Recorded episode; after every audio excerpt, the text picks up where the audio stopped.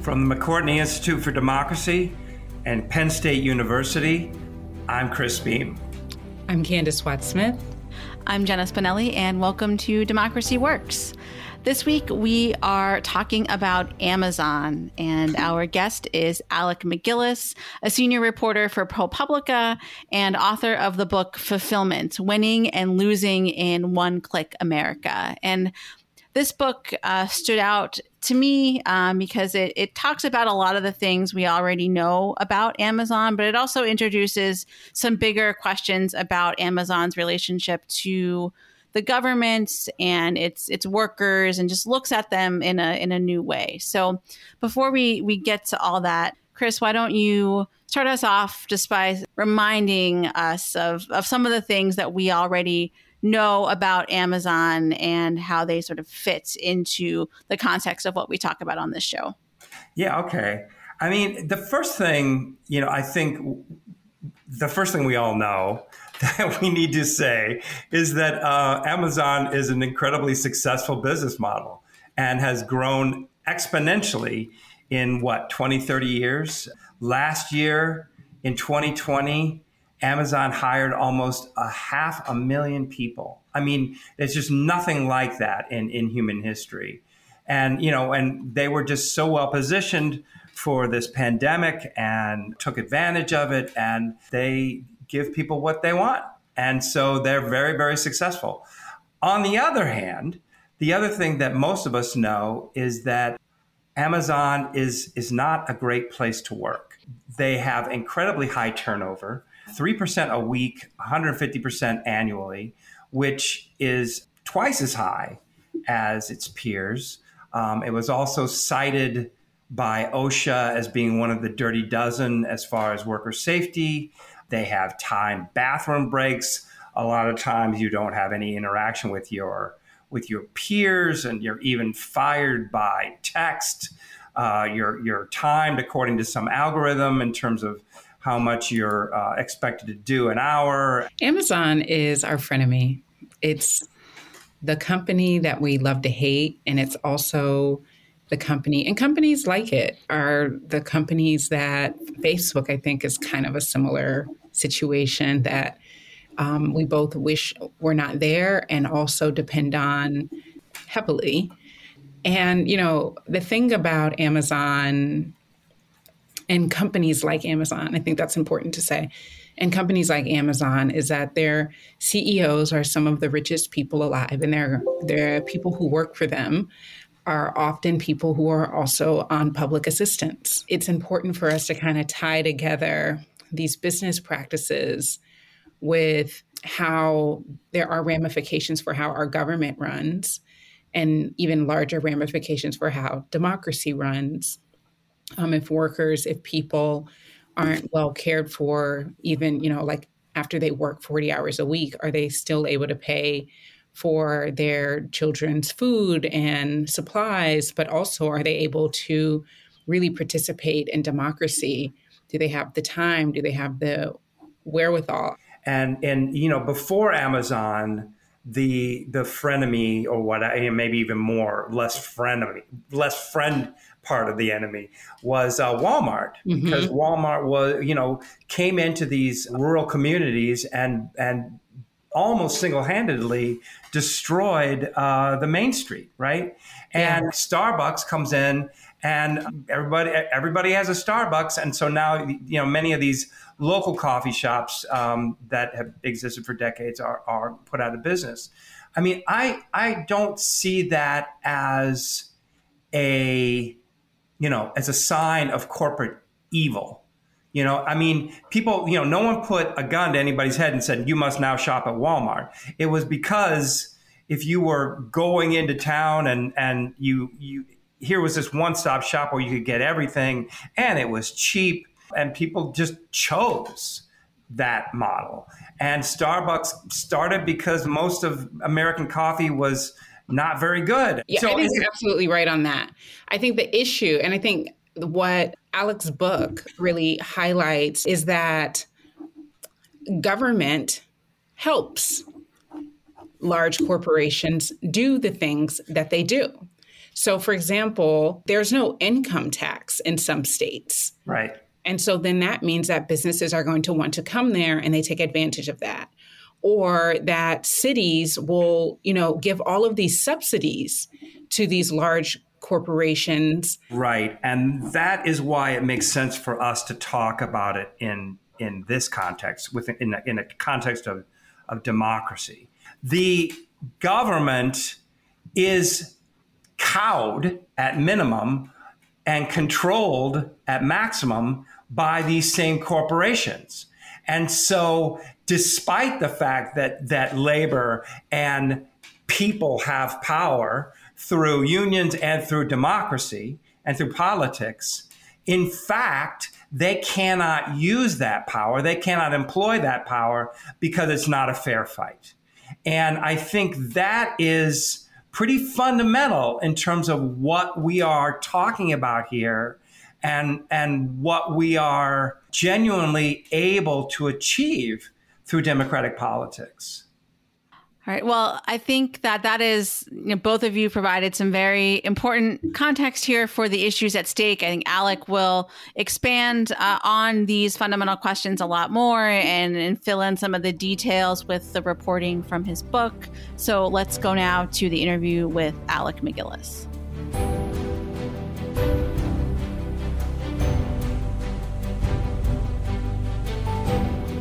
Alec MacGillis, welcome to Democracy Works. Thank you so much for joining us today.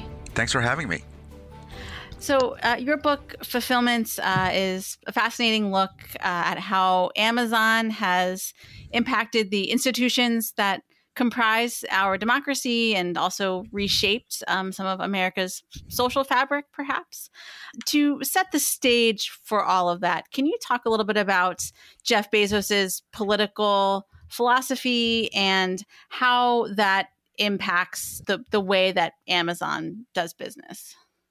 Sure. I mean, I think the best way to just describe him really is, is a kind of a classic libertarian, tech libertarian, and with a but but a fairly extreme form of that, with a with very little very little regard concern for um, sort of the the nation as a whole, society as a whole, democracy as a whole. Uh, there was a one kind of remarkable moment as I was reporting this book. I went to speak with Nick Hanauer, who is this early investor in Amazon, um, who's you know became whose wealth increased uh, greatly through that early investment, but has since turned on the company quite strongly. And uh, I was meeting with him in his office way up uh, overlooking uh, Elliott Bay in Seattle, and a couple years ago, and it was just as Amazon had announced the top 20 finalists for its second headquarters, and that list included virtually none of the cities that could really have used a boost by getting that second headquarters. Um, all there, all these cities, you know, in the middle of the country, struggling cities that had applied for the second headquarters, and it would have been a great opportunity for the for the company in one fell swoop to really kind of rebalance some of the uh, the, these economic disparities that we have around the country with that second headquarters, which is really kind of the main concern of my book that that regional inequality that Amazon has exacerbated, and they could have done such made such a big difference by putting the the second headquarters in like a St. Louis or Detroit or Cleveland, and uh, I asked Nick Hanauer about that and why they hadn't done that, and it wasn't even on the finalist list, you know, and and he started laughing kind of maniacally, and he said you don't understand Jeff Bezos at all, do you? And I said, What do you mean? He said, He doesn't care about that sort of thing at all. Like that is simply not a concern to him. That that kind of notion of what might be best for the country or society it is of no concern. It's strictly, strictly what is best for for the company, the company's bottom line.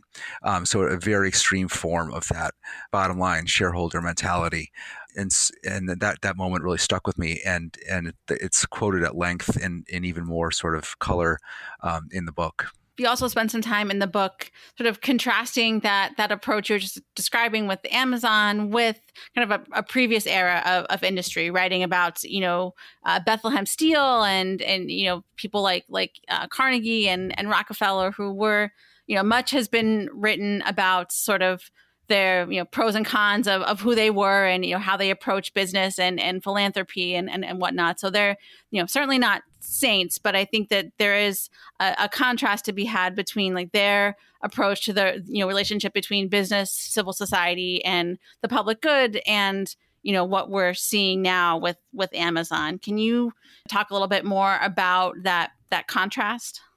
Sure. I mean, I think we have to be careful here, of course, because at, at one level, all philanthropy is not ideal, right? And it's it's really, you know, to to have this small handful of insanely wealthy men, and they're mostly men, deciding how to spend the zillions instead of instead of paying the fair share of taxes, where we all, as, as citizens, through our elected government, decide what we're going to invest in.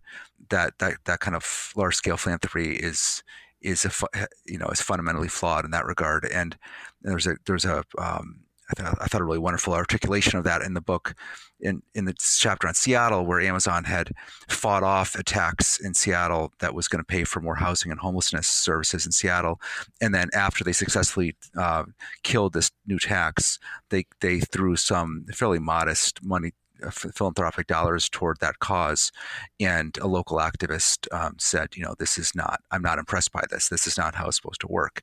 But even if one then accepts philanthropy, large scale philanthropy as, as a reality, it is striking the contrast between Bezos and um, and the the titans of the Gilded Age certainly is striking. That I mean, there was a commentary on this this week after Bezos took off for the for outer space, and you know the contrast between him going on his on his joyride, his 11 minute joyride, and the company that's been costing him, I guess, about a billion dollars a year, um, and and then uh, the the you know the, all the kind of investments that were made by um, by by the Gilded Age, plutocrats, the, all the Carnegie libraries, and, and all the rest and you know a very very stark stark contrast there. The as you mentioned beth steel actually one of the striking things i found when i was doing my chapter on on bethlehem steel um, and and its huge steel mill in in baltimore that is now a bunch of amazon warehouses was that the that company actually its its leadership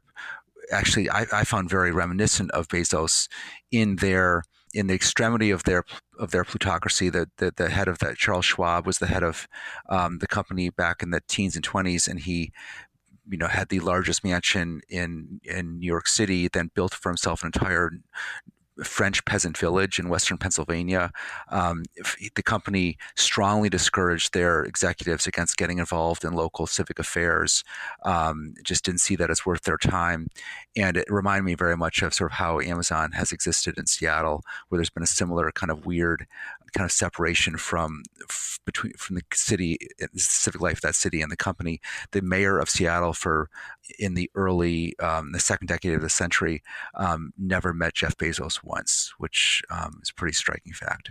You also talk about the Seattle City Council being unable to really deal with some of these these issues surrounding taxes and and housing and and and homelessness that had you know sprung up in the the wake of of Amazon's expansion. I mean, it's what happened with the the, the city council and uh, just kind of that that breakdown of really the the governing structure not not being equipped to to deal with everything that that Amazon brought to the city. Yeah, it was just an incredible episode. I mean, this is in the spring of 2018, and the city is, has developed one of the very worst homelessness problems in the country, really basically just second only to to the Bay Area and um, and they and you've got progressive members of the city council along with activists who want to do something about this. They they come up with the idea of a of a tax on the city's largest employers, um, notably Amazon, but also some others. And It's basically a per employee tax, and the company is not happy about it. Amazon's not happy about this, but manages to negotiate the size of the tax down quite a bit. Um, they negotiate with the city's fairly centrist mayor, business friendly mayor, and they get it down to the point where it's just it's really just you know loose change for Amazon in terms of in the broader scheme of things, and um, so they agree to this compromise. The the the uh, tax passes the city council. The mayor signs it into law, and just a day or two after the mayor signs it into law, the company launches, uh, starts funding a huge uh, push to repeal the tax by referendum on that fall's ballot. spends lots of money on this re- repeal effort, and um, and it's clearly um, resonating. There's not just because they're spending so much on, on it, but because the company manages to tap into this really kind of, really kind of, you know, unpleasant strain, kind of toxic strain in the local politics. A city that's, um, you know, superficially super liberal, you know, 90, 92% vote against Trump in 2016. But a lot of voters who are people who are who are not happy about the homelessness crisis are not happy about the prospect of of new shelters being built in their neighborhood or new affordable housing being built in their neighborhood, a real strong kind of NIMBY strain. And and then also a real sense of protectiveness around Amazon is this this sense that yes, Amazon um, is huge and kind of scary, um, and they've brought us all this traffic in town and made our city kind of crazy. But on the other hand, they're also the reason why my little arts and crafts bungalow that I got for two hundred grand a decade or two ago is now worth a million bucks. And and do we really want to kill the golden goose? And and you know, yes, they're a big scary giant, but they're our giant. And and so Amazon tapped into all that, and the city council saw that this referendum uh, push was had a lot of steam behind it, and, and they were very worried about it provoking kind of a broader kind of conservative reactionary backlash on that fall's ballot and other races, and they decided to repeal the very tax that they had passed just a month after they passed it. It was this really kind of humiliating moment for the council. All but two members of the council voted to repeal the tax. And, and we of course see you know cities across the country I don't know, bending over backwards. It seems to eh, both the the the HQ two search, of course, but but even just in in competing for you know other other Amazon you know warehouses or, or other facilities that the kind of tech corridor, sort of their their their tech infrastructure. Is it just sort of a, a foregone conclusion at this point that you know we're going to to continue to see places across the country offering big tax breaks because of the the jobs that Amazon can bring to their their regions. Well, I think it's important, first of all, to talk, focus on what we're talking about in these situations. There's there's two there's kind of two different levels of this. There's the there was the unseemly sweepstakes for their second headquarters, which was this crazy bonanza that promised a, a real just huge prize of initially fifty thousand jobs, fifty thousand high paid jobs, um, and just billions in investment in a whole new big corporate campus, and that ended up being won by the already the wealthiest metro area in the country, Washington D.C., and and that all, that all was revealed to have been just kind of a big joke because they ended up going with the most obvious candidates in the end. But then there's this oh other much more prevalent uh, game of the warehouses and the data centers and where they where are they going to put those, and it has just been incredible to watch just all these towns and cities throwing subsidies at the company for those. Um, and it's incredible because the the warehouse jobs, of course, are are not high paying. Um, they the warehouses bring all sorts of additional burdens on public public services, like the, all the trucks on the roads. Um, the data centers barely employ anyone. Uh, they employ just a few dozen people per per data center, and and the subsidies are especially confounding because because the especially with the warehouses, the company really needs to have them just about everywhere now. With their they're so huge, we're buying so much stuff from them. They have the promise of two and a one day deliveries. They have to be everywhere. So it's not like if a given place says no, we're not going to give you the subsidy, that that they can just go to the next state over. No, they have to be where you are. Mm-hmm. And so you actually have more leverage than you realize. But nonetheless, they're just yes, these these communities keep throwing the, the subsidies at them. Just just last month, um, I was speaking to the Dayton Rotary Club in Dayton, Ohio, a city that features very much in the book, and and unbeknownst to me, the com- the city was about to announce, the company was about to announce that they, were, that they were building a new fulfillment center just outside Dayton at the airport there, and this one was going to be getting a whole new swath of just automatically swath of subsidies from uh, mainly from the state. um, state economic development agency. And so it just keeps going on and on and on. That said, I have seen just recently a few places where there's starting to be pushback. Eh, there's a there's a fight going on now in Western Pennsylvania outside Pittsburgh. There's another one down south I heard about recently. So there are some places where you have residents starting to realize, wake up to this problem, realize that it's that it's not a good deal for all sorts of reasons, and bringing more scrutiny um, to to this. Yeah, yeah, that, that really is is a, a, fascinating story you tell uh, about the the employee who sort of works these, you know, this this progression of jobs that sort of seem to pay less and less, and also I think uh, it seems to be to be more and more sort of demoralizing kind of work. Um, you know, I, I, couldn't help but think about um, as I was, you know, reading some of those stories about the the warehouse workers and, and whatnot. Thinking about my my grandmother who worked in a, a textile factory for for most of her life, and it was you know hard backbreaking work, but the the sense I always got from her was that they were kind of in it together. You know, they would help each other out and go out for breakfast after they finished the the third shift and and hang out on the weekends. And I don't want to overly romanticize that by any means, but it does seem again that you know Amazon m- makes some deliberate steps as as you describe to seem to discourage that that type of behavior to really focus on individual worker uh, performance. Can you um, talk about what what some of those things are?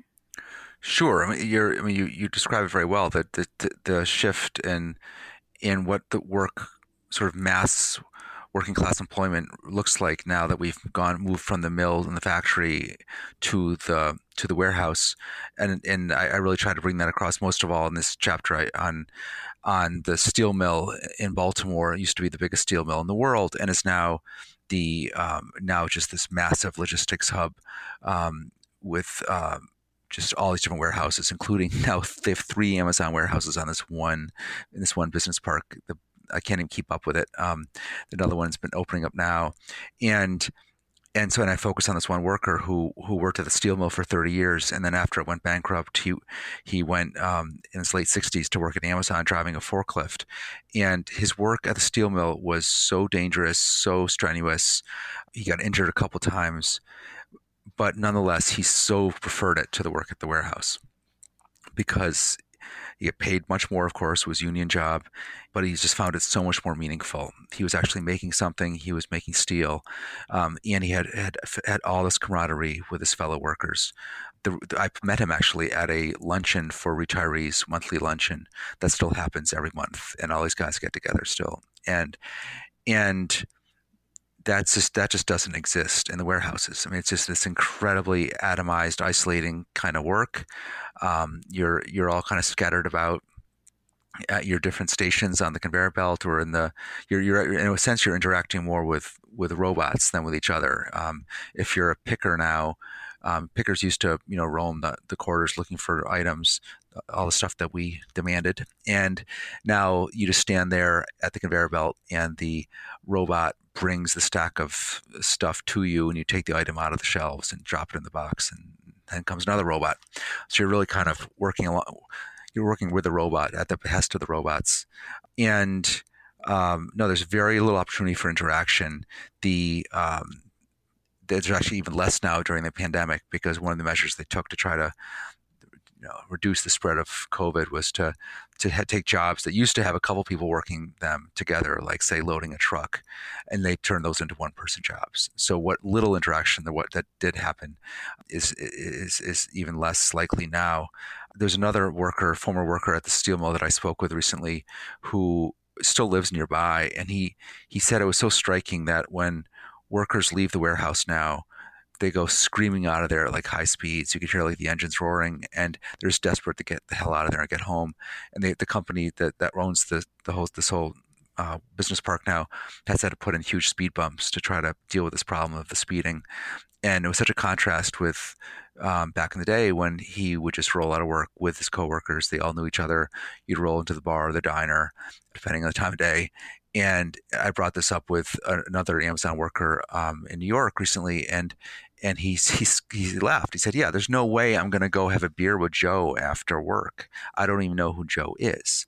The other thing that, that I found fascinating was just the the sheer scale of government contracts that Amazon has procured at the expense of of small businesses in, in many places. Um, what can you?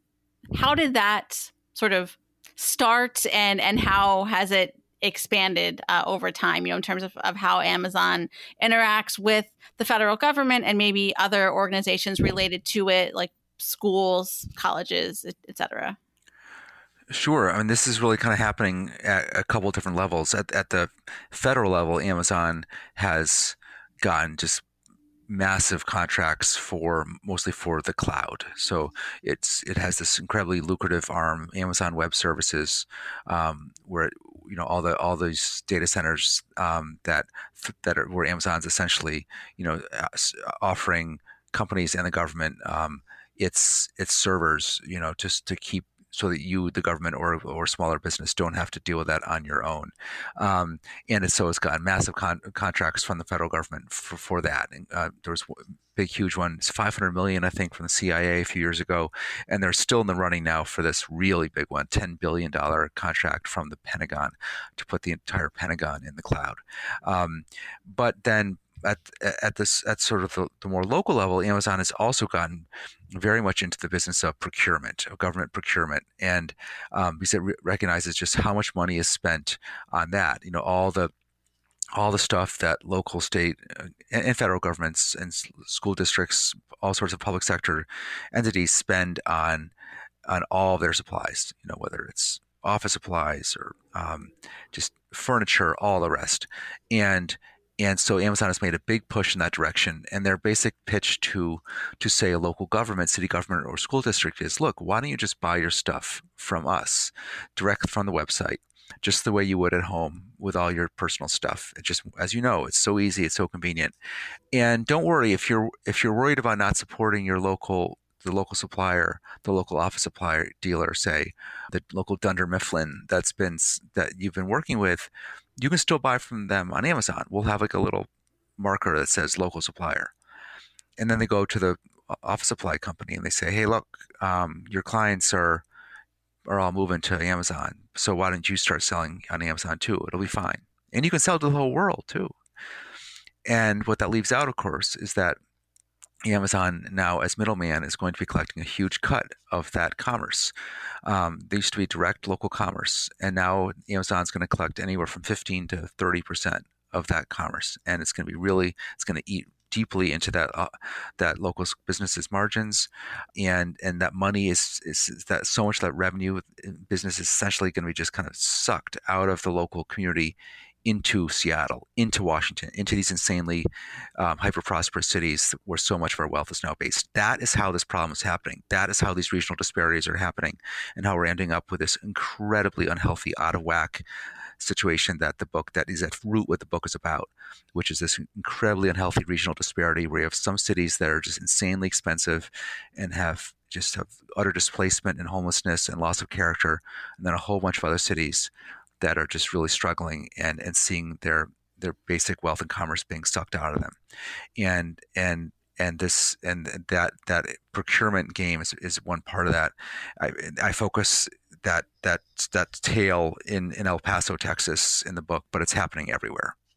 So as as you said this is sort of like the, a big existential problem facing the country. And i i think about in thinking about you know what do we do about this? What can in, individuals do? I just i wonder if there's a parallel here to the argument that some people make about climate change where yes you know we as individuals can take action to reduce our you know to, to drive less to, to buy a plug-in car to buy an energy efficient appliances et cetera et cetera. You know we can all make decisions to buy less from amazon or perhaps not at all but i just i wonder uh, if that's Uh, kind of futile in in light of some of these massive things that are happening on just just such a such a much larger scale. So, I think there are a few things that we can do. I, I, I think of this kind of in three prongs. One prong is we've already kind of touched on, which is the workers, and and so just you know anything that one can do to to support them in their in their ongoing organizing fight because that's going to be going on for years now. It's going to take a very long time. But that so that's that's one prong, um, the worker conditions in the warehouses. Second prong is, I think, probably more promising one in the short term is this whole fight now in Washington around antitrust. There's really a whole lot more momentum now, recognition around the fact that that one reason um, that we've got this uh, really unhealthy concentration of wealth in certain parts of this country and in our, in our economy is is that our economy has gotten so concentrated in certain companies. And and that we're really back at sort of a gilded age moment with with with corporate concentration. And so for that's an issue that can seem very abstract. And you know antitrust is such a sort of abstract kind of cold word. But but I think for voters to really start thinking more about that issue as something that they prioritize and care about the way they do healthcare or education or or other kind of core issues um, because there are going to be major fights around that in these next couple years. And the uh, Biden named to the Federal Trade Commission this young woman who, you know, just a few years ago as a law student wrote this iconic paper on Amazon and monopoly. She's now the chairperson of the Federal Trade Commission at age 32. It's really pretty extraordinary. But then there's also a lot of legislation going through Congress now. There going to be big, big fights over it about breaking up the companies, somehow reining them in. So to as a citizen to care about that fight, I think is another thing that that we can do, um, and to vote on it.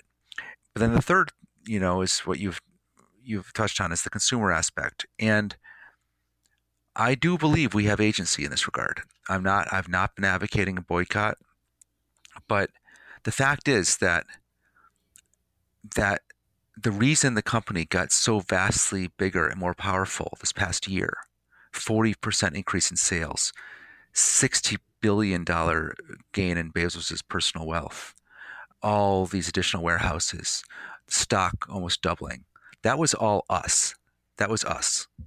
That was us embracing with extraordinary alacrity the one click life this past year, arguably even in excess of what the public health conditions demanded.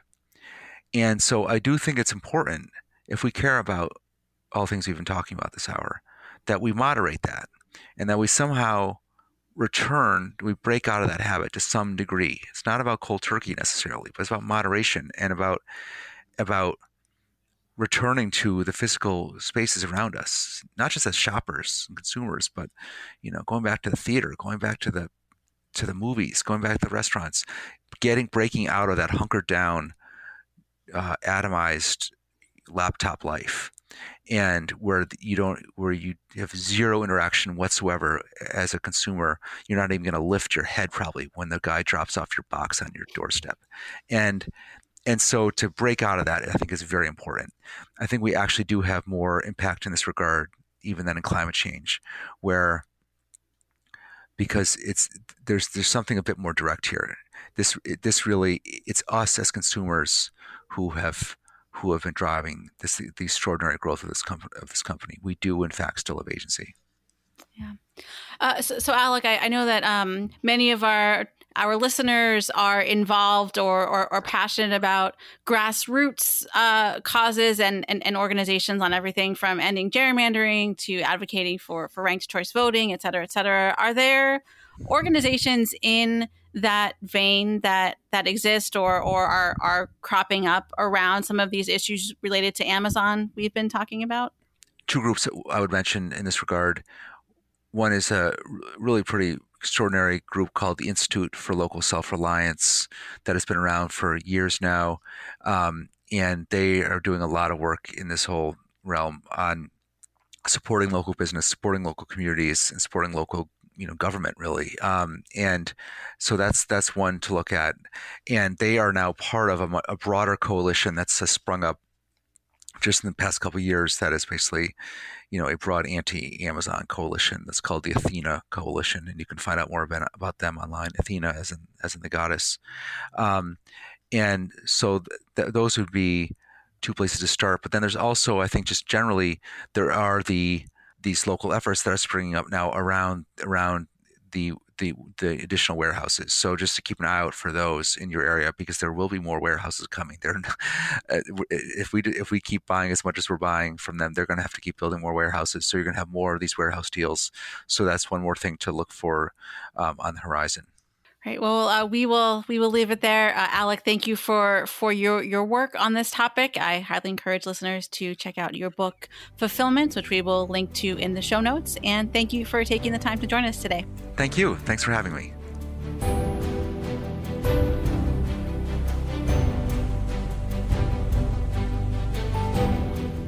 So, Candis, we talked about how Amazon is one of these major dramatic developments uh, incredibly successful, incredibly powerful, um, and what a you know how difficult it is to organize labor under any circumstances in the United States. I just want to maybe start by saying that it is still not great, but it is better now than it has been in, I, I mean, you know, since Reagan for sure, and maybe since like LBJ, which goes back a long time 60 years, 70 years. This has always been kind of a back and forth in American politics and American society. Um, but, you know, you get the sense that enough of these stories are, are, you know, leaking out into the public that, you know, people are more open to the idea of not just helping workers in terms of bathroom breaks and efficiency demands, but also in terms of checking the power of, of organizations like Amazon. Yeah, I mean, ostensibly public opinion matters, but it's, you know, policy is going to matter too. And how many states are now right to work states? Right. Um, and, you know, I think also local um, dynamics matter so much here. So thinking about, for example, a lot of, you know, here I am in North Carolina, we're all like cheering for people in Alabama to get a union, but we don't live there. And we're not within that space in that town navigating the situation there, which on the one hand, you know, from the Amazon side, right, there's reports of intimidation um, Amazon uh, has been, you know, reported to ensure that its workers don't have a sense of social cohesion. They barely know each other. And then there's the issue of what is the alternative for good work in that space, for, you know, for decent pay jobs in that area. And so that also matters that if Amazon is the best that you have are you going to uh, do anything that you think is going to go against it? It reminds me of the situation that um, that Alec talked about with regards to Seattle, mm-hmm. an incredibly progressive area. But when the when it came down to Amazon saying, "Well, if you do this, if you let in these kind of, if we change these standards and and bring in these new um, housing ideas, you might lose some of this incredible um, real estate windfall that you've received, in part because of the role of Amazon in the community. And so this very progressive place said, well, you know, maybe maybe we don't want that so much just because you know self-interest is, a, is an incredibly powerful thing if i'm not mistaken alec calls them superficially progressive insofar, right, like you're saying, is that they're kind of like, hey, you know, we should have fairness and we should have egalitarianism, but we also want to have our very um, high uh, return on our home investments. And, you know, it, it does make for strange bedfellows.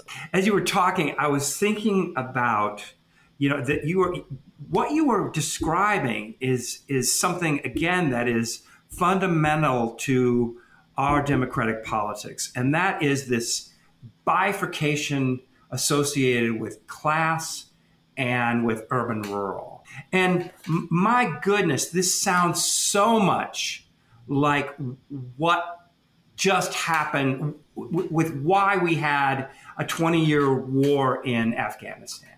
Mm. Because the people who were there were no, a lot of people like us didn't know anybody who was in that war and didn't have reason to think about that war.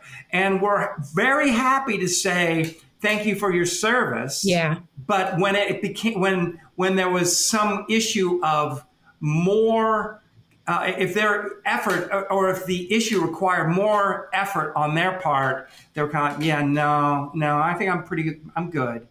And, and so there is this, you know, kind of damning assessment of, of elites, uh, people like us, in terms of how much we really are willing to, to walk the walk. Just to go back to this thing about regional inequality and rural and urban, I think it's a point worth just kind of um, illuminating a, a bit more because, and I'm not making an economic anxiety argument around Trump, but I do think that there's something to be said about what happens when opportunities are clustered in certain areas and there's no opportunity in other areas. How people respond to that um, in their kind of everyday life, right? How people respond to unemployment, poverty. It, it's it's it's almost right like people respond as as anybody would respond across racial groups, right? And what that does to democracy that people who um, that when opportunities are clustered in some areas and devoid in other areas that is also going to have political ramifications and it's not something that um, that these areas would be bending over backwards to get if it were not for the fact that there were very few other opportunities out there to get right but i do want to say that i think I, it's something I just want to reiterate something I mentioned before about um, how I just think this um, labor just needs to uh, up its game here. This is a new. This is not a lunch bucket uh, manufacturing union job that needs organizing here. It's distinctive. It's different, and their corporate enemy is very, very smart.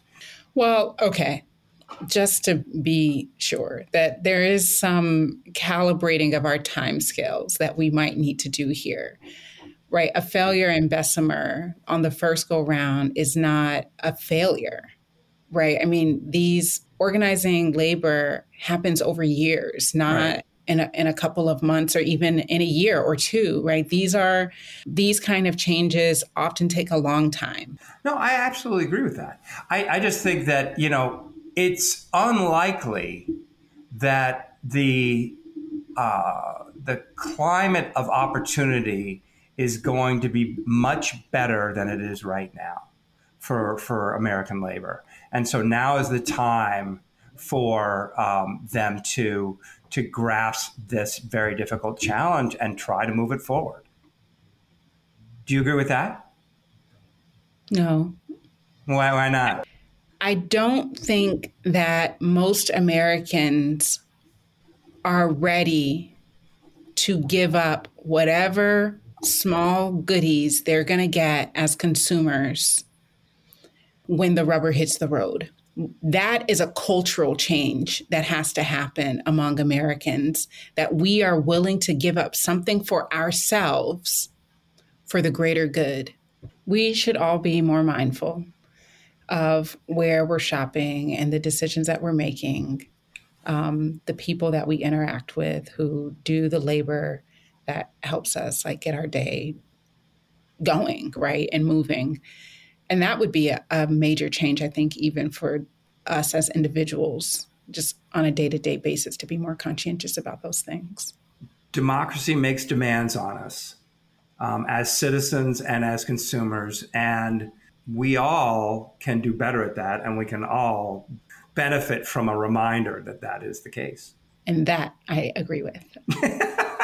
Knew we'd get there sooner or later. MacGillis's book is really uh, chock full of a lot of really infuriating stories, but it's, you know, it is in also really interesting in terms of kind of account, accounting of where we are as a nation right now.